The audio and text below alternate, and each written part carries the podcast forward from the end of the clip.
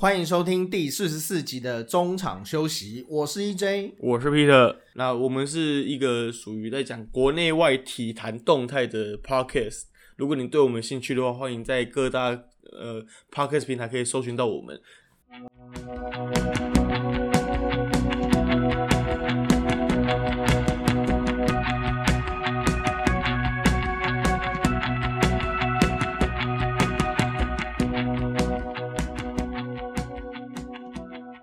听说这个我们录音时间的三月十五日，我们 Peter 好像有一句名言又成真了。台湾体坛永远都不会让人家失望。对，我们今天其实本来没有要讲这个，但是下午一则消息呢，哇，震撼篮坛，震撼台湾体坛，连我老婆不看篮球的都说，哎，被怎么被我说中了？我的脸书上面出现很多人说啊，我的青春随着他而褪去。真的，大家的青春啊，陪伴我们二十多年的这个台新梦想家的少侠田磊宣布，今年霹雳球季结束后要高挂球鞋退休。那他的这二十年呢，可以说是立立了不少丰功伟业，而且几乎就是台湾篮球的代名词。对啊，从那时候我还没有看篮球的，他那三名五虎时期就已经很有名，然后直到他之后进入了甚至达兴工程。然后甚至成为台湾第二个在 NBA 夏季联赛出赛的球员，就知道他在台湾的篮球上面就是做了多少事情。嗯，哎，所以你刚开始看篮球的时候，他已经高中毕业了，是吗？我开始看篮球的时候，已经已经在打醒了。然后是哦，对，台师大的时候吗？对，差不多那个时期。哦，那时候还很瘦。我刚开始看的时候是他那个脱上衣灌篮那一次。为什么大家讲那个 就很有印象啊？一定那个最有印象的，对，最有印象的一次，他会不会很后悔拖那一次？不会啊，至少让大家知道这是哎台湾篮球的这种噱头这样。他不止脱衣服，他还脱裤子，对，还脱还脱剩下运动裤、运动那个运动束裤，也算是 SBL 史上名场面了。对对对对。好，那今天呢，就是要来跟大家聊聊这个田磊磊哥。这个其实他呃这一次他回来呃台新梦想，他因为本来在 CBA 嘛。那后来跟台嗯，这本来是宝岛梦想家了，跟着球队去打 ABL。其实有一开始呃前两年都有在上场。那呃虽然当然可能表现不如以往那么勇猛了，但是至少是有在轮替名单里面。但今年我们看到，就除了热身赛以外，那在例行赛只有上场两场，所以他的脚伤其实是已经比较没有办法负荷这么高强度的比赛。那也就在今天呢，三月十五日，他呃透过球团，然后发了一篇声明稿，然后就说他呃本来是想等脚伤好，但是可能好像一直遥遥无期。对啊，因为其实，在那个球团里面，他们四处的影片里面有说，其实他在就是热身赛的时候表现的还不错，但是准备要开幕的时候，发现自己的膝盖已经水肿起来，然后甚至原本旧伤的脚踝也是开始很不舒服，然后甚至到于。连走路都会痛，这种很不舒服的状况。嗯，讲到这个走路都会痛，其实我觉得呃，大家大家都会觉得说啊，这个薪水小轮啊，为什么？比如说台湾可能还好，因为台湾毕竟那个薪水没有很高。但如果你看，比如 NBA、MLB，都会觉得说，为什么你要？为什么你这个这个表现，你凭什么要那么多钱？但其实运动职这些职业运动员，他们在往后的日子你是看不到的。就像前一阵子这个钱维娟娟姐，她因为这两年她做那个全明星运动会嘛，就是还蛮等于说踏出了这个篮球的同温层，就是更多人认识这个钱维娟。嗯，那娟姐她呃最近她受访的时候就有说，她其实全身都是伤，就是他连什么好像上厕所还是什么，就是平已经影响到他日常生活了。就是无论如何，你就是要跟这个。不舒服共存，然后一起度过下半辈子。其实，那你当然要在你可以动的这个一二十年里面，想办法赚好你所有下半辈子所需的。所以，这个田磊的例子也应该说钱文娟的例子来看的话，田磊确实，然后你说啊，这个领八百万都不用上场很爽啊。其实，呃，就一个运动员，Peter 也是运动员了，我想应该都很了解。其实球员最想要的就是上场。那钱也很想要了，对啊，因为毕竟你要怎么讲，你在你你有舞台在那边，但是你没办法跟你的队友一样去享受那个舞台，享受那个球迷的欢呼声。你在场边看，你会觉得会觉得心很累，嗯，就是而且而且最痛苦的是在复健的过程当中，嗯。就是你可能复健完，就是复健完大概八十趴，你觉得哦我可以了，我准备好好去迎接我的比赛，结果大概打个一两场，你又受伤了，你要从头开始，所以最痛苦的是你那个不断复重蹈覆辙的复健过程，会让人家的心会很容易受伤。嗯，对，我觉得你说的蛮蛮好的，但是有时候真的不是钱的问题，也不是什么地位嘛，就是当你看到你的队友、哎、好像都有机会表现，然后可是你却坐领甘心的感觉。其实运动员的心理比比我们更不好，比球迷更不好受。那当然，他磊 哥也是很想要积极的回到球场了，但是呃，其实这几年这二十年来啊，他别说是这个职业赛，他连季外的国际赛，他也几乎是无一不语。所以呃，长期下来累积的这些疲劳性骨折啊，还有膝盖积水，真的成天到晚都听到他膝盖积水，你就想，就他也积水是真的积水哦，就是你要呃插一个管子进去把水抽出来，那个我们一般人。做一些小小手术都挨挨被给我不完，他们成天在动这种刀，我就觉得哇塞，这个运动员这不是人干的。因为田磊他呃最后其实最后应该说今年啊，他们他的合约是到今年球季结束嘛，应该是到八月了。那呃，我觉得多多少少，我觉得跟我们预期的一样，就是本来是预期可能今年合约走完，还会再签一个一加一或者是两年甚至两年的合约，就是让他呃能够做一个像 Kobe 那样子的 tour，嗯，就是巡回嘛，farewell tour。不过我觉得还还好了，因为毕竟霹雳才四队而已，你到四月四号应该够巡回了。哦，就是去反正是三场而已，对对对对，也够四场是。啊自家也要对对，反正应该差不多够了啦。对对对，还三场是加自己。对那对也也是也是啊，这个因为呃，我觉得这个消息会令人震惊。其实应该说，他的退休已经就是时间问题了。就是其实像呃，我上礼拜有去看富邦跟梦想家的比赛，然后其实赛前我就有跟我太太介绍说，哦，那个是谁，那个是谁，然后有特别提一下田磊。然后我老婆也认识田磊哦，就没有在看篮球的人也知道他是谁。然后嗯。就他就有问了一句说：“哎、他是不是要退休了？” 我说：“嗯，确实了，就是已经时间确实差不多了，嗯而，且这个以他的个性而言，而且就侧面了解，哎有时候也有正面了解，他本人对当教练的呃意愿并没有那么高。比如说杨敬敏，他就很想当教练，这个已经确就是他这个他的兴，他应该说他的志向，而且他自己也有兴趣。但是磊哥可能这方面就比较就比较不会想要去当教练。那呃，如果又因为今年可能一直没有办法上场，那呃跟球团那边，我想应该是有一些沟通了，因为我想球团应该是想要把他留下来，就当教练，就至少当个吉祥物也好，卖卖球衣这样。可是、嗯我想他也有生涯规划了，因为毕竟其实这二十多年来都是离乡背景啊，然后离开家人啊等等的。对啊，因为毕竟他也是就是来自于高雄，那其实虽然他比较常在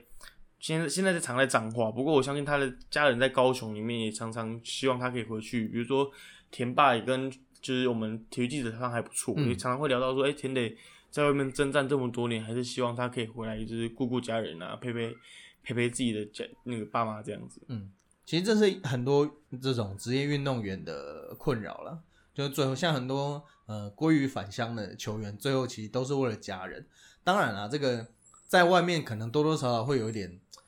也不要说混不下去，但其实竞争力选手竞争力，你的你在队中的竞争力有多少，球员自己最清楚。像杰哥啊，林志杰也嗯是，就是他其实是想回来台湾，然后才选择跟富邦勇士签约的。嗯，对，所以我就是我觉得杰哥跟田磊他们之前有在 CBL CBA 有那个有发展，但是他们为了回来顾顾顾家人啊，回来台湾也是他们的那个球员生涯的一个选择，这样。嗯，其实包括了这个玉龙的男模吕正如，他也是呃有去当初有去对岸试训，但是也是考虑到因为老婆江秀姐怀孕，对那最后是决定留在台湾了。所以我觉得这个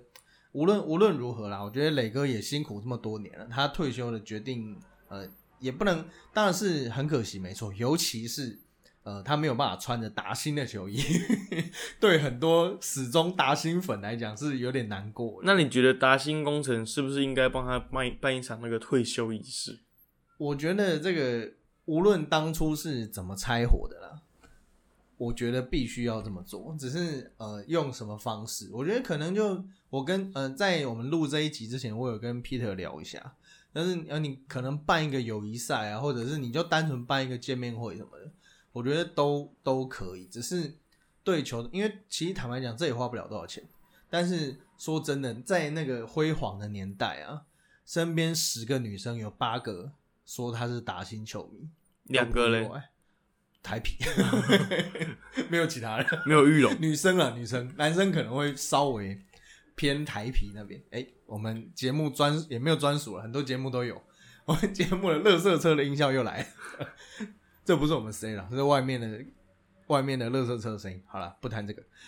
这个我觉得达兴无论是于情于理啊，我觉得呃都。应该要帮田磊办一个活动，无论是退休也好，反正我觉得应该帮他办一个球迷见面会啊。你看现在魏全龙都回来了，打新闻能不能回来？所以我觉得就是因为磊哥他毕竟他整个球员生涯的黄金时段都在达兴工程，嗯，SBO 里面，所以我觉得就是达兴势必就一个我是球迷的角度来来看的话，我觉得达兴势必得让。就是把那些球迷找回来，然后让磊哥有让给那些球迷就是欢呼的机会，然后甚至于退休就是永远不会再出现的达兴一号球衣这样。嗯，哦，退休球衣的。对，虽然达兴工程可能短时间内不会再出现在电视上面，但是你退休那个达兴工程的一号球衣是别具意义的。嗯，贴挂在那个公司一楼，对对对 的拉比那边，就象征性。对。不过这也牵涉到版权了，因为毕竟现在他的这个合约是在梦想家这边。那呃，等到合约走完，那真的完全成为自由身退休球员之后，我觉得呃，达兴是可以呃希应该说希望达兴能有这样一个准备跟作为嗯，只是呃，因为对于我们这个应该说七年级生嘛，七年七八年级生，其实那一段。是台湾篮球非常珍贵的回忆，包括侠兽对决啊，然后还有，嗯，他在 SBO 已经缔几乎是缔造了没有人可以超越的记录，他就是台湾的 LeBron James，我不是说那种周瑜翔那种 LeBron James，我说他在数据上确实是无可匹敌的，对吧？那啊，当然是我希望达兴从善如流，但是毕竟现在达兴已经没有舞台了，那如果你不做这个决定，我觉得那也无可厚非。那但也希望这个四月四号预计梦想家要帮田磊办这个退休展，希望他可以风风光光了。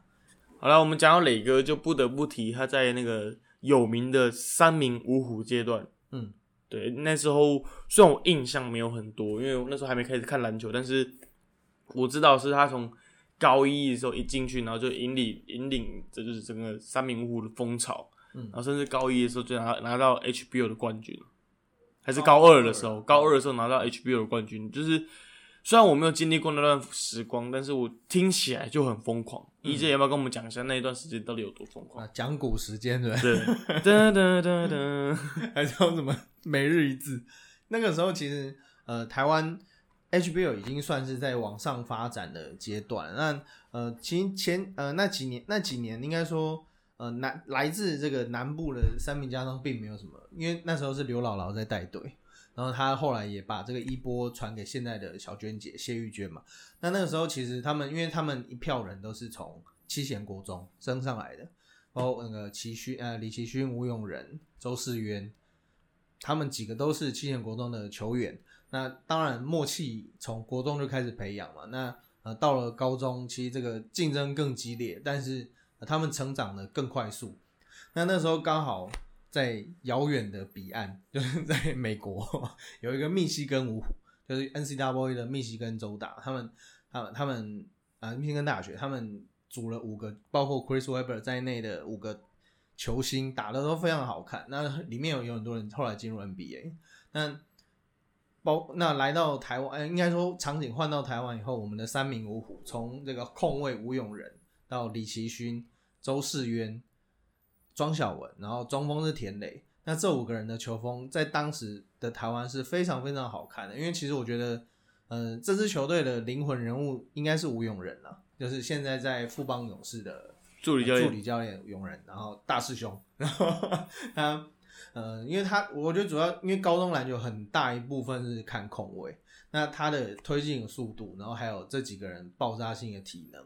然后呃奇勋的切入外线，然后世渊的外线超节，然后田磊不用讲，就是他的灌篮，还有火锅。那时候每每天都上演那种火锅秀，就是因为那时候田磊就瘦瘦高高的嘛，然后那时候已经长到应该快两百了，嗯，然后呃几乎是就你又快，然后又有高度，这是这样的球队在呃台湾篮坛是很少见的，而且是几乎是风靡了整个全台湾。而且在他那个身高，你看他有那个身高，有那个速度，甚至协调性是最难能可贵的。对，在当时，呃，大家都对他的这个潜力已经寄予厚望。其实，但其实那时候，呃，我不过因为那时候我也不是很懂篮球了，我也年纪尚轻。但是我我那时候其实我是呃比较看到吴永仁跟李奇勋这样，然后还有周世元，因为周世元后来呃带队拿冠军的时候拿拿了 MVP 了。那田磊那时候就感觉是一个哦活动力真的很好，然后偶尔会来个灌篮啊，然后这个蛮。打球蛮激情，那个呃没有，他打球并不激情，但是已经你已经看得出他潜力，只是没有想到后来他可以呃真的把天赋给兑现。因为其实很多人都说什么呃高中球呃台湾球员的巅峰期就是在高中，但应该说 highlight 在高中啊，因为最红就是这个时候了。但是呃田磊是少数真的可以把大家对他的期待给。完成的球星，而且听说当年的三名五虎红到是连学校还帮他们办签名会。对对对，而且要卖，好像那个都会卖钱。对对对，但是他说是这个你是完全出不去，要打完，因为 HBL 的比赛是一场接一场嘛，然后他们只要那一场打完，里面的人就出不去，因为他们就是会大家会堆在门口要签名啊，干嘛？因为还好那个时候没有什么智慧型手机。不然光光拍照要拍到晚上，那时候可能没有对，那时候这种轰动，现在可能有点难以想象。但你又觉得可能是那种好莱坞巨星来台湾的那种排场，我觉得就有点像那个时候。在那个八十八学年度的时候，就是田磊他们二年级的时候，呃，三名是跟松山高中打冠军赛，然后松山高中那时候有这个许泽新控卫是许泽新，那那时候也是打的很激烈，两那时候是两赛制嘛。然后那时候就拿下了他们成军的第一座冠军。那第二年这个对战组合更刺激了，要对到这个许敬哲教练所带领的在兴中学。那在兴那个时候就已经有吴代，那时候他们战绩好，因为有吴代豪跟曾文鼎，还有简家宏，就是这种呃很很优秀的禁区组合。那呃三木江那那两那那两场是打得非常的辛苦，可是呃主要我觉得主要还是他们在前一年有了这种冠军的经验，而且这个五个人的配合。默契已经到了就是炉火纯青的地步，这样就已经到了巅峰了。那加上周思源在冠军赛有很好的表现，然后最后完成了二连霸。那这个等于说这一票人都是升上去，已经是这个完全没有完全没有疑虑的，就是这些人就未来的未来的扛把子这样。那当然，那个呃庄晓文还有李奇勋后来因为一些因素，当然也有打，但是没有继续打。那李奇勋现在也在开改名了嘛？对，开在开这个理发店。那吴永仁现在也后来也成为这个呃台湾应该是第一位的三千分、一千助攻、一千篮板的球员。那田磊没有话讲嘛，他就是已经是台湾篮球的指标。那其实他在后来到台湾师范大学就读啊，然后那个时候有一个球队非常的可怕，北体，对，就是台北体院，这个台北体院国家队，那根本就是犯规的阵容。呃，各位听众，如果你们没有听过台北体院，那时候在。UBA 风光的故事，我们来给你讲一下他们的先发五虎有谁？来，先发控球后卫李学林，先发得分后卫周世渊，三号位陈信安，先发大前锋李启义，最后一位大房东曾文鼎。叮叮叮叮，这个阵容怎么打？太过分了。这个已经是，而且当初当时其实他们已经有人在国家队了，所以这个已经应该说这个没办法，就当年当年的赛制是可你是可以 SBL 跟 UBA 兼打的，那理所当然会有这样子的阵容出现。那不过后来因为他们也后来这个缔造了这个一百多连胜的，应该这应该是前无古人后无来者了，这不太可能会有这种事情发生。只是呃，当年台田磊就读台师大嘛，那其实当年台师大的阵容也不错。那当然要跟要跟北体较劲是有机会的，只是常常就是差了那么一点点。然后其实我我印象比较深是有一场球，就是著名的零点三秒事件你。说一百一十五连胜那个吗？对对对，那一场我在现场，啊，你在现场这么这么的幸运，那时候应该是在师大打，然后那那一种那时候是呃，我记得裁判应该是犯了呃，裁判判了呃郑文鼎犯被犯规，然后好像就是有有一些争议，然后比赛时间就停在零点三秒，然后双方还有呃无论就是呃台记录记录台那边争执不下，然后经历了好像两个小时。然后我都已经离开，我都回家了。然后回家开电视，发现还没打。没有，我我大概我我查了一下，就是因为那场比赛是冠军赛，很多人很吵，然后其实比赛已经要结束了，就观众叫太大声，裁判老师听不到比赛结束的声音，然后底线的裁判以为就是底线底线裁判说比赛结束啊，中线的裁判居然举就是举手说有啊犯规犯规在先但是嗯当下好像是已经比赛已经结束了，反正就是他们在争执说比赛到底结束了没，然后就这样争执理论了两个多小时才开始比赛。嗯，好，这个李峰勇啊，李峰勇被犯规，然后被曾文鼎犯规，然后但是就像刚刚 Peter 讲的，就是争议说时间先到还是哨音先响，然后就这样吵了大概两个小时，然后最后李峰勇罚完两球都没进，然后其实如果罚进的话，这真的就提前应该说北体的连胜记录就提前结束了。那可能因为那两球都没进，然后最后北体还是以六十二比六十一赢球。那这一场应该说，那其实，在田磊领军的那几年，多多少少都有一些机会去威胁到北体。嗯，那这个他当他当时没有去北体的原因，我们就不得而知了。有 有机会再帮各位听众了解一下。不过其实他们那当年的那个师师范大学的先发五人，其实也是蛮国家队的阵容的，对啊，何守正、田磊、李峰勇、王志群、吴永仁。嗯，就也是一时之选，所以能够能够打的难分难解，也是呃可以想象。对，就是这种阵容，其实你现在在 UBA 是不不不太不可能看到的了。其实根本就是 SBL 的明星赛。最后北体是结束在一百五十五连胜了，因为后来改制 SBL 球员没有办法兼打，然后后来就停在一百五十五连胜。那不过这个当时师大跟北体每一年的交手，其实都非常非常有看头。那原因没有别的，就是因为田磊。那在结束了台师大的旅程之后呢，这个田磊也有到，田磊就到了这个达兴。SBL 应该说他一开始应该现在那个甲总统杯，对他一开始有打，他们一开始有打甲组，那时候还有这个郑左手那个叫什么郑郑长军吗？郑长军，对对，后来我们新闻杯还有个对对对，被他被他打假的这样。真的是完全不同等级，要，对了，本来就不同等级，只是他这个年纪了还是非常厉害。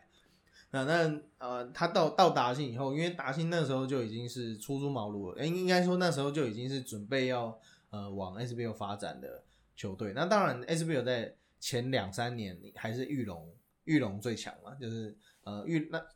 有第一年的呃从红国转过来的新浪，那但是玉龙就是在前两前两年、前三年都已经都完成连霸，但是在那个之后就开启了达兴跟台啤两支球队互相拿冠军，然后而且所有的焦点都在他们身上的时光，嗯，也就是我们之前跟田鸿奎奎哥有录了一集，这个回到白馆的时光，就是其实等那一段时光，也就是属于田磊、属于林志杰、属于台湾球迷最光荣的时刻。对。那我们聊到磊哥，就不得不提一下他在国家队的表现，因为他在国家队中呃各个嗯战功彪炳，可以这样讲。那当然，对，就是比如说中华队史上第一次赢下中国队，嗯，那是在二零一三年的亚运会嘛？呃，亚锦亚锦赛对，二零一三年亚锦赛，这个嗯几乎是台湾篮球应应该不是呃，应该说在那个中国队是派出最完整的阵容，包括易建联都在阵中。那那时候因为呃我们有规划了戴维斯，那那时候其实球队的状况也还不错，因为那时候呃从许许晋哲许总带队已经经历过了一些磨合，那包括找回呃在很多在 CBA 打球的球星，包括这个洪志善、林志杰，那等于说我们是一个完全体啊，然后还有一个老外 Q 的帮我们作证，也就是大家球迷口中说的黄金世代了。对的，黄金世代。但其实，在那个之前，呃，因为早在这个二零零一年，我们台湾经历大家都知道，就经历了一场换血，就是我们的呃，包括了周俊山、曾志龙、罗新良等等的新浪呃前红国的球员，因为呃他们当时跟着江丰年去大陆打 CBA，那就没有办，因为种种因素啦，就没有办法代表中华队。那篮协就透过这一次机会，就进行了一次大换血。那也就是球迷俗称的黄金世代了，就是从，但是这一这一批这种十八九岁的毛头小子刚出去就是被电的迷迷冒冒。二零零三年，二零零三年我们去这个哈尔滨，哈尔滨呃亚运的时候就是完全打不赢，然后我们那时候拿第十一名，就是呃很当当时是最不好的名次了，但后来又刷新，只是那时候是我们最应该说那一次就打最差，那后来。甚至呃，我们的琼斯有一年的琼斯杯，我们跟我们中华队跟新浪打的时候，在那时候是在白馆，就已经猜到了白馆，就竟然两队哦两个我们国家我们国家自己人打的时候，竟然会虚中华队。这是你完全没有办法想象，因为大家帮新浪加油，因为新浪有这个阿龙啊、阿三啊，就是大家球星，然后那个换血换什么东西啊，乱换一通，然后所以就把球迷就有点把这个怒气发在中华队身上，就当时还年纪尚轻的，无论是田磊啊、那个陈信安啊等人等人身上。那不过我觉得那个就是一个时代了，因为毕竟我觉得大家失望是可以想象，因为就觉得哎。明明梁山龙还可以打，黄春雄也还可以打，为什么就这样结束了？就比较难接受。但是我觉得，呃，一方面，一方面是真的没有办法，嗯，那也就趁这个机会去把这些人给培育出来。因为说实在，这些人的素质换呃，经即使经过了二十年，坦白讲，我今天在 PPT 上面有看到一个人说谁是田磊的接班人，然后下面就有讨论的很算算有点激烈了，嗯。然后，但是我脑中就是想不到吗？不可能，你不会有下一个田磊啊。原则上，这几十年内是不会有，就像你找不到下一个陈信安一样的道理。对，嗯，你也不会找到下一个林志杰啊。对，就是我觉得时空背景啊，对，著名的时空背景，就是呃，因为当时那样子的环境，然后提早培育了这样子的人才。但是呃，其实他能够打二田磊能够打二十年，我也是蛮意外。就是，嗯，其实他。后，因为他中间是几乎没有休息，因为通常可能球员季外都季外都会放松嘛。那因为后来，因为他跟这个达兴签了十年的俗称卖身契的卖身契，王董不要走，就签了十年的长大长约嘛。那没有办法离开台湾，那呃没有办法离开台湾，那你当然理所当然，你国际赛就要留下来打，嗯，这个就没办法。那呃刚好他也都没有什么大伤。然后就这样顺顺的打，那呃当然，所以这些就会在生涯的后期业力引爆，嗯，没有办法，就是你毕竟人老人老了，就是你身体恢复就是比较慢，对吧？那呃最后最后到了，其实后后面在 CBA 那几年，呃他的表现也其实跟过去在达兴时期巅峰已经是完全不一样。对，其实他那时候在 CBA 表现就是有陆陆续续看了一下，其实有点像是。角色球员的外围射手的感觉了，嗯，对，因为他的速度其实已经降下来很多，那只剩下他原有的外围手感，那还有他的比如说一些策应能力，可以在 CBA 还有可以办法应付那个高强度的赛事，不然其实就是以他那时候的身体状况要打 CBA，其实是真的很辛苦的，嗯，而且其实呃，虽然说大家呃近可能近代的球迷看到这个二零一三年我们连续击败了两次中国。那田磊当然也都立了大立了大功了。那其实，在我觉得比较重要的是，更重要的是，在还没有洋将的那些那十几年里面，呃，我们禁区几乎就是靠田磊一个人苦撑。磊哥、郑文鼎真是带好，三后来轮流这样。对啊，后来可能还有周伯成会上来顶一下。只是呃，那在在没有洋将的时候，应该说还没有规划选手的时候，嗯。磊哥一场球是必须要抓十五个，甚至有一场他抓到十九个篮板。那包括有一年多哈亚运，我们最后的绝杀灌篮也是透过这个磊哥，磊哥的绝杀灌篮。当然，那个 play 是非常漂亮的一战术，而且其实重点在那个西湖陈世杰，他有一个小挡大，对，就是他帮他在他在呃禁区帮田磊挡人，嗯因为西湖很矮嘛，然后对方没有看到他，然后他就在后面帮忙做挡人，然后让还有还有还有外围传球林志杰，对对对对对自己杰哥传那一球也是传了一百分，对，然后完成了那是梦幻般的绝杀。那时候我还有传简讯给徐总说，就是称赞这一次真的设计的非常非常好，而且我觉得更更感动的是灌完篮以后大家都在欢呼嘛，可是其实还有一点点时间，但是徐总完全没有任何的心里的激动说赶赶快回防，对，他是赶快冲上去叫大家回防，所以就是等于说，我觉得那那几年的中华队凝聚力是非常非常好的。那当中无论是呃这些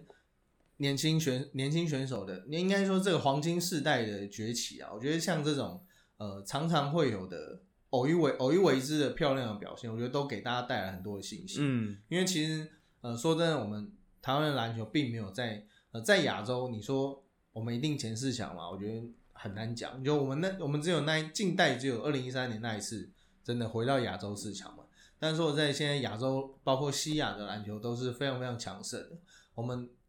确实没有办法立得这个一席之地。但是呃，我觉得只要就像篮，呃就像棒球有峰哥就有希望。我嗯，觉得那几年真的有田磊就有希望。没错没错，当然，这个黄金世代的球员，呃，每一个都很重要。曾文鼎、陈信安、他、呃田磊等人，我觉得每一个人都很重要。可是，呃，磊哥这种几乎是不计荣誉、不计不计得失的付出，我觉得甚至更就是甚至拖着自己的疲劳身体也不含扣，也想要让帮助国家队出赛，这种精神嗯，是很难能可贵的。对啊，这个虽然说这个，因为毕竟呃，他当红的时候我还是学生嘛，那后来进入业界以后，访问的机会其实并不是太多，因为后来就去 CBA 了。那呃，访问机会并不是说太多，就那种最关键的、最当红的、最辉煌的时候并不在，但是呃，他的他跟媒体记者的应对都非常非常良好，嗯，无论是呃，可能那些跟着他一起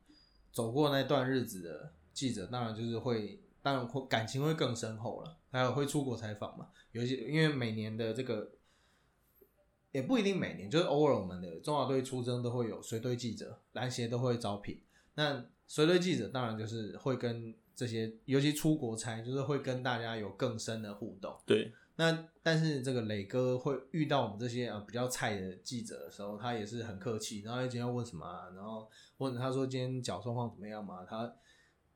你会觉得他其实很痛，嗯，但是他还是会愿意去打，然后会愿意去做一些事情，他不会随随便便就说我今天累不想打。嗯但是其实会有这种球员，但是我觉得保护自己很重要，没错。但是呃，磊哥他就是磨要磨劲，但是他的他觉得我可以打球，我只要腿没有整个断掉，我都可以打球。意思应该是这样，就是我不想要让那些为了来看我球的球迷失望嘛。嗯，可能讲呃，有些人会觉得他散漫，嗯，就是觉得他这个好像弄博要搏劲，但是呃，但是到了这种程度，你就会觉得其实蛮感人的，就是好像安诺龙没塞，嗯 你好像你好像怎么样怎么样都 OK 啊，对对对对对对对，他说我就打我打，只是呃，从从这一路这样十几二十年看下来，他的无论是球技也好，还是他的呃在场上能够贡献的也好，我觉得呃，当然他是值得梦想家这一次把他呃留在留在台湾。嗯，那最后的这个四月四号会有一个预预计预计会有一个退休赛，，对，但是呃，我我其实也有点担心他到底能不能打。我是很怕他拖着自己不舒服的身体上去打，但是我觉得，说不定以他的个性，他是一个就是不想让球迷失望的人的话，我觉得他会上去可能跑个五分钟，甚至就登录在球员名单里面，那甚至最后一分钟的时候上去跑一下，这样子，嗯，让球迷对他欢呼，因为我觉得那些欢呼声是是是他值得拥有的吧。嗯，对而且我刚才发现一件事啊，就是二零一四年的此时此刻，有一个人退休，是安哥吗？对，就是我们刚刚一直有提到的一个名字，就是安哥陈信安。那去年的今天三月啊，不是去年，二零一四年的三月十五号，他在天母球场退休。就是那一场，我记得好像对玉龙的季后赛，而且那时候其实大家都有觉得有点莫名其妙。你因为普应该说对对球团觉得莫名其妙，不是对安哥，就是季后赛这么关键的时刻，然后你要冒着这个风险。然后帮安哥办退休战，我觉得你为什么不能明年球季第一场再办？但不过这个，我觉得这个是时势造英雄，英雄造时势。有些人就是命中注定要当英雄。嗯，那一场安哥是很关键的抢分人物，他是在最后，我记得应该因为那个他他，我记得他是在最后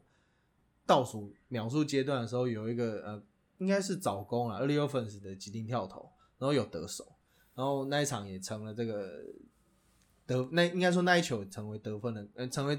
呃制胜的关键。那赛后当然就是要帮他办退休嘛，然后这个大家哭了一把鼻涕一把眼泪。那时候安哥就说什么，他其实一直跟球团说他不想办，因为他知道他会哭，然后讲完就哭了。然后我那时候你看，我知道我在。那个那时候镜透过这个镜头，然后我看到他后面还有一个人也在哭，谁？就是篮协的王老师，也在感觉也在哭，因为他有弄一下鼻子，这样那些表情看起来有点狰狞。嗯，我觉得他也在哭。然后我转头一看，记者也都在哭，就是那一刻其实是很令人。那你觉得四月十号那他们那天是对上新主工接接口工程师？嗯，你觉得林冠伦会不会哭？哎呦！前队友嘛，对，林冠伦会不会哭？我觉得有可能，有可能会哭。而且我觉得冠伦也是感情很深。对，冠伦，冠伦也是一个性情中人。对，性情中人。对对对对对，他可能上去听到欢呼，他就是自己先哭了。他就他最近会换一件球衣，有没有？他想要在传球衣是给天磊，让天磊上来得分。哇塞，那也太漫画了吧？对对，然后可能场边坐了张志峰。哇，你们很感动，对不对？光想就很感动，就是帮他营造一个最完美的对对对，然后开球的是范耿祥这样，王志群在旁边这种，就是把这个过去打新的通通叫。对对对对对对。那教练呢？教练可能要找邱大中之类的，邱大中回来是，或者我们或者或者宝宝教练一起回来这样子。你要想一下，人家我们在那时候在打季后赛。对啊，这个想，因为这个无无无论台，因为像呃过去，哎，我还蛮爱猜，不能讲蛮爱的，就是呃像陈金峰啊、彭正，哎，彭正明我没有去，只是呃铃木一朗的这种退休，其实呃其实真的就是回馈，讲白了就是回馈给球迷了。然后而且呃最后你总是要有一个机会讲讲话，嗯，虽然说现在是网络时代了，就是大家可以上那个上网。无论这个台湾人可以上这个脸书啊、IG，那 NBA 可能上那个 Player Tribute 嘛，上这个球员论坛。哎，那台湾翻叫什么？我也不知道，反正就是 Player Tribute，就是可以有一个地方可以讲讲话。只是呃，我觉得这些都完全比不上一场。你可能花了很多钱，你有可能赚不回来，但我觉得一切都比不上真真实实的办一场活动。嗯，那你有想过，如果哪一天，明年或后年？杰哥说他要高挂球鞋，嗯，那会是什么样的场面吗？我觉得杰哥就真的要来吐了一下，没有道理不吐。对，杰哥可能要办在小巨蛋之类的。对对对对，想跟他先租好。对，小巨蛋不知道。那你觉得，呃，Peter，你觉得小像小巨蛋这种一万多人的场面啊，嗯，我们台湾办的，就是可以把它塞满吗？我觉得，如果是杰哥。这种等级的人呐是可以的，嗯，因为杰哥要怎么讲？嗯，杰哥对台湾篮篮坛的贡献，甚至是 SBO，甚至到现在的 P League，我觉得差不多有点像是彭正明的感觉，嗯，有一点像，但是我们不能说什么新疆怎么样不好，但是我觉得有点像彭正明的感觉，就是你每个，就算你不喜，你是他敌对的对手，你都有跟我们一样共同的回忆，就是呃，杰哥在。对上我们球队的时候，有什么样很疯狂的表现？对上玉龙的时候很可怕，对上大兴的时候很可怕一样，就是你会对这个人恨得牙痒痒的这种感觉。对，那如果杰哥他要办那个退休仪式，我觉得办在小巨蛋也不为过吧。就是你过往的球迷，甚至你过往的对手的球迷也会来给你鼓鼓掌这样子。嗯，对呃，越讲越难过，好像大家都要退光。对对 对，就是因为你，因为今天我看到这个讯息之后，我就开始想说，哎呦，就是我们从小到大看球的人，就是慢慢的开始离开球场了，就是高挂球鞋这样。比如说一开始是安哥嘛，那可能现在是磊哥，那之后可能是曾文鼎啊，甚至戴豪啊，然后西湖其实退退休之后又回来了。嗯，对，那可能再过几年是杰哥，甚至正如，就是你会觉得，哎、我们看球的人，我们习惯的人好像越来越少。哎、接下来就会慢慢是年纪比你小的 人在退休。刘真哪一天我来退休？我跟你讲，对，就是你会，就是会有一种感慨啊，就很像我们在看 NBA 一样，嗯，就是你可能小时候看 Steve Nash、Kobe Bryant、Allen Iverson 之后，然后他们就不见了，然后现在的人你可能一个都不认识的。这个我我今天发了一篇这个，就以前以前拍呃磊哥呃之前今年我霹雳个热身赛的时候有拍了一张磊哥的照片，嗯还蛮因为今年上场时间不多了，但是少数有拍到，运气还不错。然后就有有人在我的板上留说这个就他的情就是是女神，然后就是说是他的，因为我知道这个很真的当时真的非常非常多女生是打新米，包括我以前在某报的助理编辑，他们他们也是都是打新米，然后那时候还有帮他们要票，然后只是呃，我觉得这个事过境迁啊，这个无论每个球员都会面临到这个时刻，那尤其是身上已经背了太多伤势的雷哥，那那我觉得最后不也不能说可惜，应该说本来球员就是会这样跑来跑去，嗯。那、最后是呃即将在台新梦想家做退休，那呃我觉得那应该说我的梦想家也是从一开始他回来的时候就已经非常的，因为无论是待遇也好啦，还是呃给他非常多的空间，就是你要打就打，不打不勉强，就是我觉得给他非常多的空间，我觉得这在这点是非常感谢嗯那个梦想家，虽然说他们呃并不是太有钱，嗯因为你要比富邦怎么可能没愿意？只是他们还是愿意花这个钱，然后把我们台湾台湾篮球人最喜欢的天磊给带回来，我就觉得也是很感谢梦想家。对啊，所以我们还是祝福磊哥在接下来最后几场赛事，就是如果身体状况好的话，可以上场，就是表现给我们球迷看。那也很开心，就是他这段时间将近二十年来带给我们的回忆，这样，就上场跑五秒的，我也开心。最后的最后的对对对最后，，如果他愿意脱个球裤灌篮，我更开心。这样，就他那个时候就算是灌篮，应该也没有潜规则了。对对对对对对 最近不是又有潜规则吗？对对对。对了，还是很感谢田磊，就是这二十年来对台湾篮球的贡献，这样。嗯，对吧？好，聊完田磊，我们话锋一转，这球很高很远，飞不出去，怎么办？你说你说我的转梗吗？转太硬了。好，这个中华职棒在上周呢也进行了第三十二年嘛，第三十二年的开幕战。对，那今年很特别哦，有蛮多值得大家可以关，就是关心的观战焦点。嗯，那我首推魏全龙复出。对我也是，我我也是排的第一个。我第一个就是我跟一这两个在就是讨讨论今天聊的大纲的时候，大概想一下就是五个就是本季的观赛焦点。那第一个当然是不得不提魏全龙了，因为暌违二十年，他们终于回来了。嗯，然后虽然就是这支球队还很年轻，真的很年轻。那队上最资深的可能就是刘诗豪啊，然后甚至林望卫之类的这种选手，所以他们是属于那种就是有点第一前里前几季可能会有一种陪公司打球的感觉吧。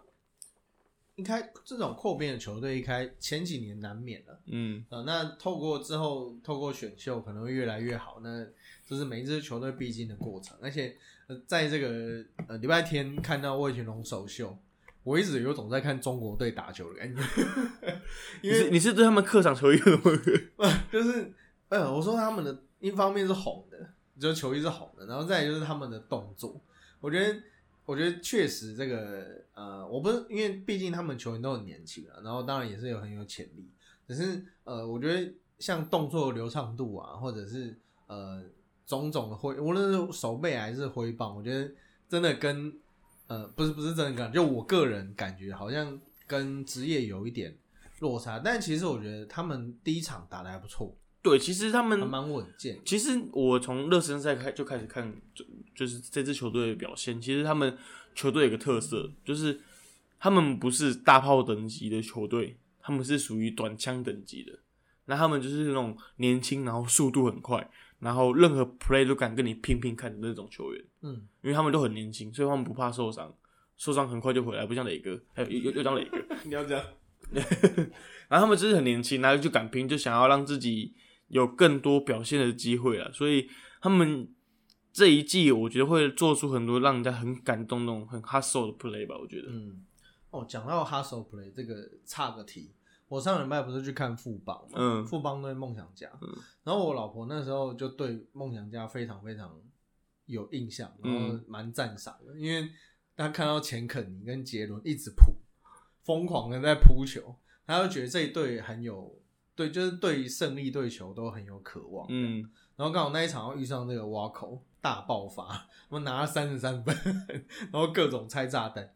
然后反正我应该我我是要说这个，我觉得球员的拼劲确实会影响球迷的在场那球迷观看时候的观感。就其实你认不认真，大家真的感觉出来。嗯那我觉得他们是认真的，对，对。但是我觉得动作真的有点像，有点这个跟没有应该说，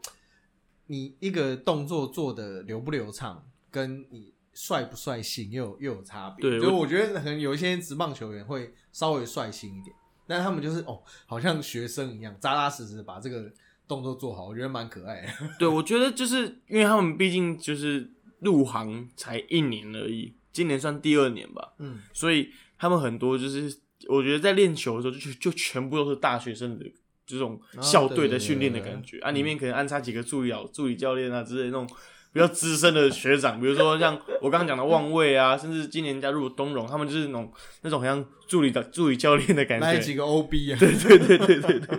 对，就是有点像哎毕业很久的学长回来帮我带学弟这种感觉，硕班的，对对对对对对，所以你今年会看他们打球，都会觉得，哎、这支球队充满了青春的气息。嗯，对。虽然说这个魏全龙的顶头上司，这个大家就不好说了，只是、嗯。呃，我觉得确实跟 Peter 讲的一样，我觉得这支球队给我的感觉还蛮好的，嗯。而且我我其实蛮欣赏那个外野手郭天信，嗯。就是他在春训的时候，他他也蛮妙的，他就是会有那种呃精彩的 play，就是他跑很快，然后他有那种很就是高难度的接球，可是下一球就会失误，就是他们 需要一些磨练，很年轻啦，稳定性还不足啊。但是就像我说的、啊，他们就是很敢拼，嗯没得跟你怕的。嗯对，而且郭天信也是我们文化大学学弟，哦是是是是，就有稍微关注一下，我觉得我蛮我蛮欣赏他的，对对，啊。那那就是其实里面还有蛮多球员可以关注的，比如说徐若曦啊，哦徐若瑄啊徐若曦，徐若曦，天子之心啊，不是不是不是，徐若曦就是火球男，是。对，很值得大家关注的。嗯那魏全龙更值得关注的，当然是王维忠，想必就是史上最高身价的球星王维肯忠，肯定是王维忠。不过从人家领美金呢，告诉你对对，不过从那个热身赛到他开呃，就是开幕战的第一场比赛，就是在礼拜天的时候第一场比赛，就感觉他的调整状况还是还没有调整回来，他可能还是需要一段时间就调整，因为他自己也说他在礼拜天的比完比完赛之后也说自己给自己第一场比赛表现是不及格的，嗯，对，应该说这个，我觉得球团也有准备啊，嗯因为本来是预计有投球数限制的，然后他后来是自动说他想要再投一局。那我觉得这个至少，因为过去他在 MLB 啊，MLB 嘛一定你就是当这个中继嘛。那在韩职当然就有负责先发，只是呃，毕竟经过了这么长一段时间，那王维忠呃，我觉得他的呃，我觉得他的优点毕竟还是他的球速，还有他的整个气场。我觉得他的呃，从第一场比赛，虽然说这个不可能第一一场看输赢的，这个应该是他的调整期会放的比较长，就从春训、热身赛，他可能前四分之一、三分之一个球季可能都还在做调整，但是我觉得他整体来讲都是往好的方向在走。那球速不用不用说嘛，他是有一个非常好的球速的优势。那第一场他呃，从他前面其实好好的投手从前面几颗球你就大概看得出来。那我想第一场比赛呃不只是他，就是全队其实都还在一个无论是亢奋也好，紧张也好，还有这个，因为毕竟你是第一年打到一军嘛，就是对其他人来讲，你是第一年打到一军，我觉得多多少少那个气氛是不太对的。所以他们是全队都可以竞争新新人王，好问题，是这样吗？我，应该是这样吧？全队造就是除了什么刘时豪、东荣那些人之外，啊全队都可以竞争新人王，应该是应该是这样，对不对？对啊，对，全部都是彼此的对手，我们还蛮酷的。我不是队友的，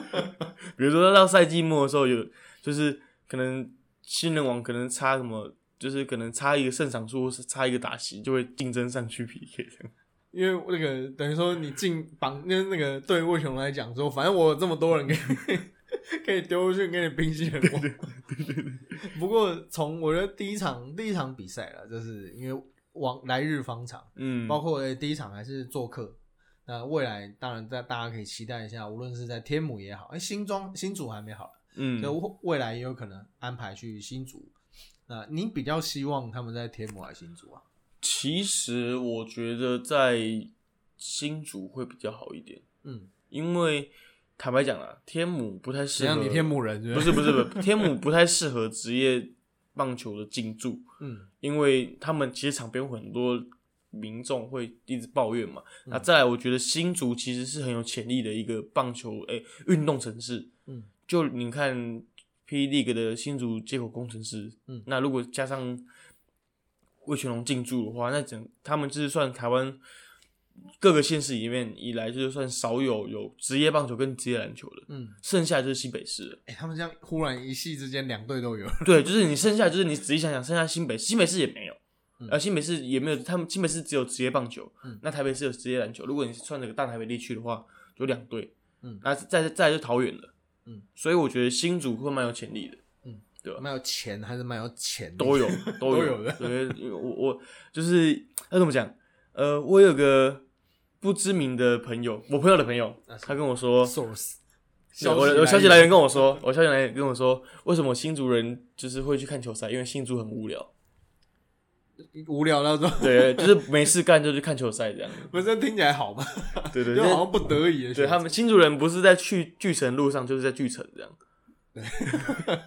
真是万亘古以来的对。对对对对这个有机有机会去新竹 long stay 一下，到底有多无聊？对对对对可是新竹风很大，对对对就真的风真的靠北大。，对，所以讲到风，那你我觉得去年其实很多人就是觉得说，哎，台湾棒球的那个全垒打是很多。嗯，那我觉得今年第二个观战焦点就是就是棒球全垒打那个弹力系数的问题，啊，这是我第五个焦点，这是我第二个。我是不攻单了会有几发全垒打，但就嗯、呃所以这个这确实是个话题，因为为什么呢？因为这个 ET Today 的欧大记者，那个建志欧建欧建志欧哥，欧哥今天也就发了一个文章，就是比较前去年的前三场比赛跟今年前三场比赛的打击表现。那当然，这个全垒打少，然后安打变多。不过我觉得这是小样本啊，就大家参考参考。嗯就是、呃因为就数据来讲，它一定是变小了。那就球员的感觉来讲，因为其实季前也都有很多球，其实这也是个焦点啊，就是大家都会问说，啊，你有没有觉得今年球比较不弹、啊？，嗯其实球员大部分回馈都还蛮明显，嗯，所以确实会有这个影响。对，其实我看蛮多报道，其实很多，比如说外野手好了，他们其就是在报道中会说，哎、原本去年的话，他们可能会，假如说在守外野的时候是在嗯 warning chain 全面一点点而已，嗯。那今年要再往前个三到五步，嗯。就是你看那个就是打出去的那种感觉，其实他们觉得这一球可能是会 over 过自己的头，去年的话，今年他还要往前去接，嗯，那差非常非常多。对对对，那就投手来讲的话，他们去年在抢好球数的时候，比如说他球速落后，他不敢往红中去塞。那今年我就很敢往红中去塞了，就是因为我就算被你打到，我也不会怕就是飞出去这样的感觉。就那种三两好三坏的时候，就比较可以不用那么投边边角角。对，就是你今年可以看到很多那种直球对决的戏嘛，嗯，会蛮热血沸腾的。嗯但也要打出去的。对对对对对 对对，不过我觉得就是回到正常的节奏了，只是嗯、呃安，我觉得安打多也不是什么好事，嗯，不是也不是讲不是什么好事啊。那个我们看第一场开幕战，凄惨的这个五小时大战，四分四十五秒打破中职史上开幕赛纪录，对，而且他超过了，还是有很多延长赛的。他打九局，打正规九局比那种打延长赛还久。只是这个，因为那一天是刚好两队投了十六次保送，然后安打又很多，中呃那个最后比数是十比四嘛，中信兄弟击败统一师。那不过我觉得一样是那句话，就是小样本。这个毕竟台湾目前为止可能还是打高投低，对吧？那我觉得呃，从我觉得这个大家适应一下以后可能会比较好。那嗯还有一个关键会比较好是什么呢？不知道。就是海龟派。哦，等到这个下半季，呃，就是你第三个第三个吗？对对对对，这是你第三个。对我串的还可以吧？可以，可以，可以，可以，可以，可以。你接着让我无缝接轨，让我吓一无跳。缝接轨。还好我没有接到。去呃，其实包括王维忠啦，然后还有接下来呃下半季可能会登场的，很有可能会登场的江少庆、陈冠宇，其实他们这种海龟派的投手，因为哎刚、好都是很有实力的投手回来，我觉得对呃整个中华职棒的投手群一定是有加分的作用。嗯，而且你看这些人，那个王维忠、江少卿又长得帅，然后陈冠宇人又很好、很可爱，但是我觉得这些人回来真的是太棒了。就是、嗯呃，你从可能我们呃，其实我不晓得大家有没有听，我们在中场休息的前几集里面，呃，有提到说，呃，我我还蛮希望这个台湾未来会有那种，不是未来啦，就是台湾会有那种总冠军赛。呃，本土土头对决的戏码，你能看到，比如说总冠军赛，你先发投手王维忠对上江少庆，对啊，这个热血沸腾、啊。然后上来替上来就上来中介可能是陈冠宇，然后跟比如说王义正这种感觉，嗯，对，甚至真人和这种感觉、很酷诶。对啊？就是把等于说我们过去觉得这些呃很有潜力，然后在国外很有实力、很有潜力，在国外发挥的，就是现在把因为疫情一方面疫情的关系，嗯。然后再就是呃整个局势的关系，那都回来。那冠宇是因为家庭的因素，嗯，那选择回来台湾，我觉得对这些对呃，其实因为现在中华职棒的，虽然说它的呃很多体制啊、观念啊，当然还是当然不如美日职棒，但它毕竟还是一个很有水准的嗯。环境。对。那，我觉得大家回来都是都目前来讲是好事，嗯，对吧、那呃，很期待下半季，无论是张耀庆应该就是副帮的了，应该没意外的话，对啊，那也很期待陈冠宇会被谁选到？你嗯希望他被谁选到？我觉得哦，陈冠宇应该要去个统一是，不能统一是太远了。同一波应该选不到。对，那应该是魏权吧？嗯，对，因为我家抓抓不缺左投手，哇塞，嗯我们不缺左投手，我们缺好的捕手。还有啦啦队，不是？呃，啦啦队不缺啊，我们啦啦队不缺啊，我们啦啦队永远是素质最高的。对对对对对，这么有我心目信中其素质最高的。圈圈对对，短金，我贵，你贵，我贵对。对 对，你是你贵啊，对对我贵，想起来想起来，对，其实我觉得这一波海归潮原因，主要还是因为疫情啊。疫情虽然对讲难听一点，对世界呃来说很有影响，对，但是很很多负面的影响，但是对中华之棒有很多正面的影响。嗯，应该说很多事情都是一体两面，对，啊，这个很多东西都是因为疫情，然后大家就发现，哎，原来其实可以这样做，嗯原来可以在家上班，对，那你知道，就是海龟派，就是我觉得我们抓抓应该会选吉利吉要广冠，然后嗯是朱立人，嗯，我们就可以就可以就是就是他是我们夺冠的最后一块拼图，我们今年就不会拿亚军了。哦，冠嘛，对拱冠，对对冠，对对对对你们开幕赛又要打安心亚，对然后又要拱冠，对你们这支球队到底有多迷，信这？就是我这这这个就是我第三个我观我的观战焦点。那个我像计划通，对，我们就是要拱起冠军金杯。这个金融业可以这么嗯迷信吗？对，可以。你不知道金融业他们过年的时候，他们都送发财水吗？哦，你有喝过吗？没有，他们会送那个什么财神爷什么财什么发财水之类的，那富邦怎么办？他们都会送啊，都会送，都有都会送。那这个我我觉得无论呃无论是下半季也好，那上半季其实大家就可以先呃观察，比如王维忠等人的表现。那呃其实从这几，因为今年其实当然最特别就是有五队啊，就是更多的对战组合戏嘛。那呃也有很多的新的球员可以值得我们去关注，像呃刘基宏，是刘基宏吗，对，刘继宏，好，现在这边这边就这边要卡掉。啊，像这个很有呃新球季，包括了这个魏全龙的加入，那当然有更多的球员值得我们去关注。那像这个刘基宏、刘状元啊，王维忠、王状元，那大家都状元，魏全挤满了许多状元啊。那这个下半季更有其他的这些海归派的看点啊，我觉得都可以很，我觉得都是呃对现在已经，我觉得当然这个中华职棒这几年。观看人数当然是不错，但是毕竟还是有慢慢的在往下修。那魏全龙的加入，无论是在天母打也好，还是未来新足球场整修后了以后，然后到新竹驻地也好，我觉得对台湾的职棒都是很大的刺激。嗯，毕竟这个虽然说呃回来以后可能一开始都会是一些老球迷，要讲老球迷嘛，要讲到这个刊展。我就是，其实我看很多报道啦，就是还有很多那种始终的味全粉，二十年前解散之后回来，他们今年回来，他们还是进场看球的。哎呦，对，就是他就说，我当年看张泰山打击，我现在看的不是张泰山，但是我还是支持魏全龙。看到张泰山的影子，对对对，影子，他这个藏在刘基宏的里那个背号里面之之类的，对对对对，我就我那时候就想说。如果那种坐牢或者是与世隔绝二十年的龙迷，然后再看到魏全，那今年再度进场，会被哇？那个魏全龙魏董好爱棒球啊，不离不弃，球衣还长一样，支持了二十年，山上虎都不见了，你看我们还在，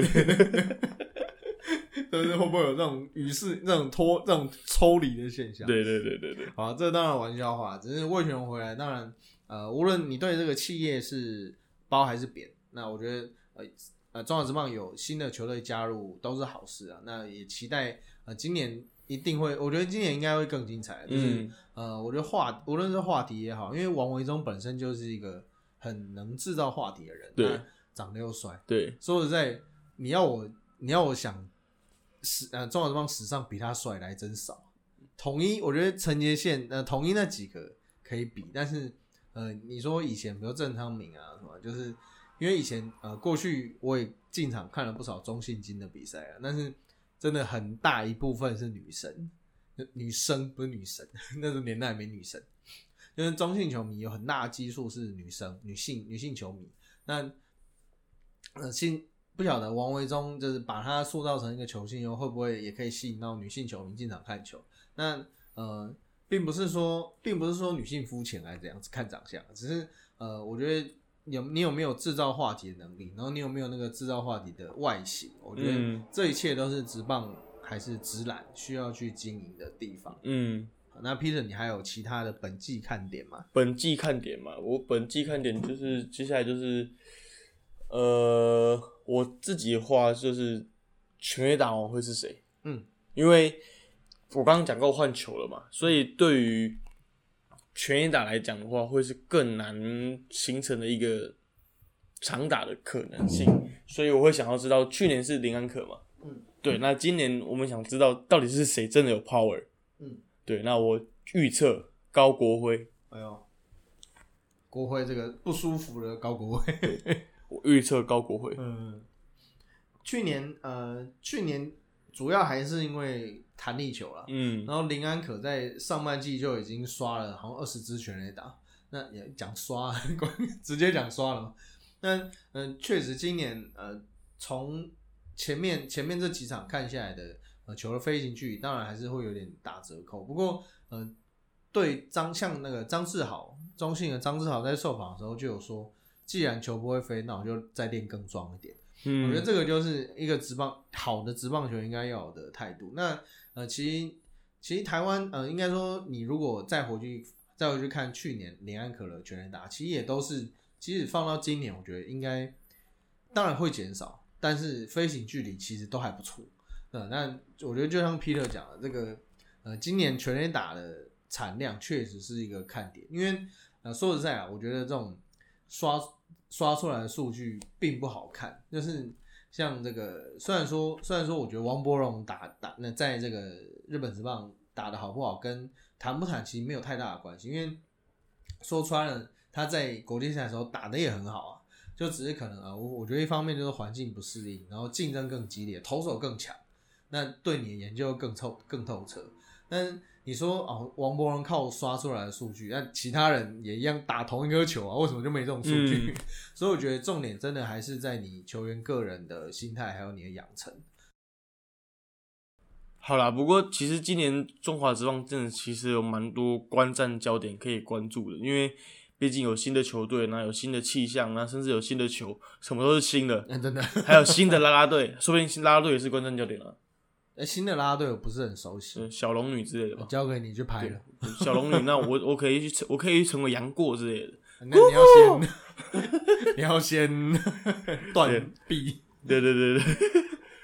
好了。反正其实很多就是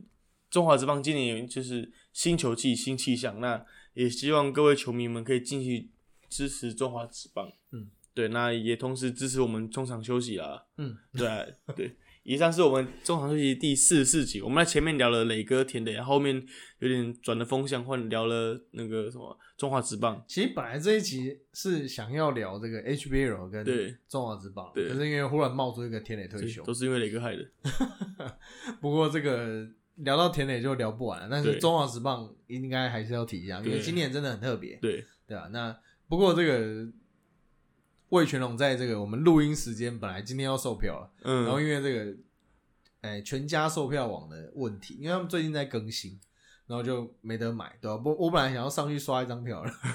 刷两张票了，但没买到。好了，这个跟 Peter 讲的一样，大家都要继续的支持中华之棒。嗯，那还有这个篮球迷呢，就四月四号，我们一起为磊哥送上遥远的祝福。对，好，以上是我们中场休息第四四集啊。那我们是一个属于在讲国内外体坛动态的 podcast。如果你对我们兴趣的话，欢迎在各大呃 podcast 平台可以搜寻到我们，KKBox、Spotify，然后商号都可以搜寻到我们。那也欢迎你加入我们的 Facebook，甚至 Instagram 粉丝团，搜寻中场休息都可以看到我们啦。我是 Peter，我是 EJ，好，各位下次见，拜拜，谢谢，拜拜。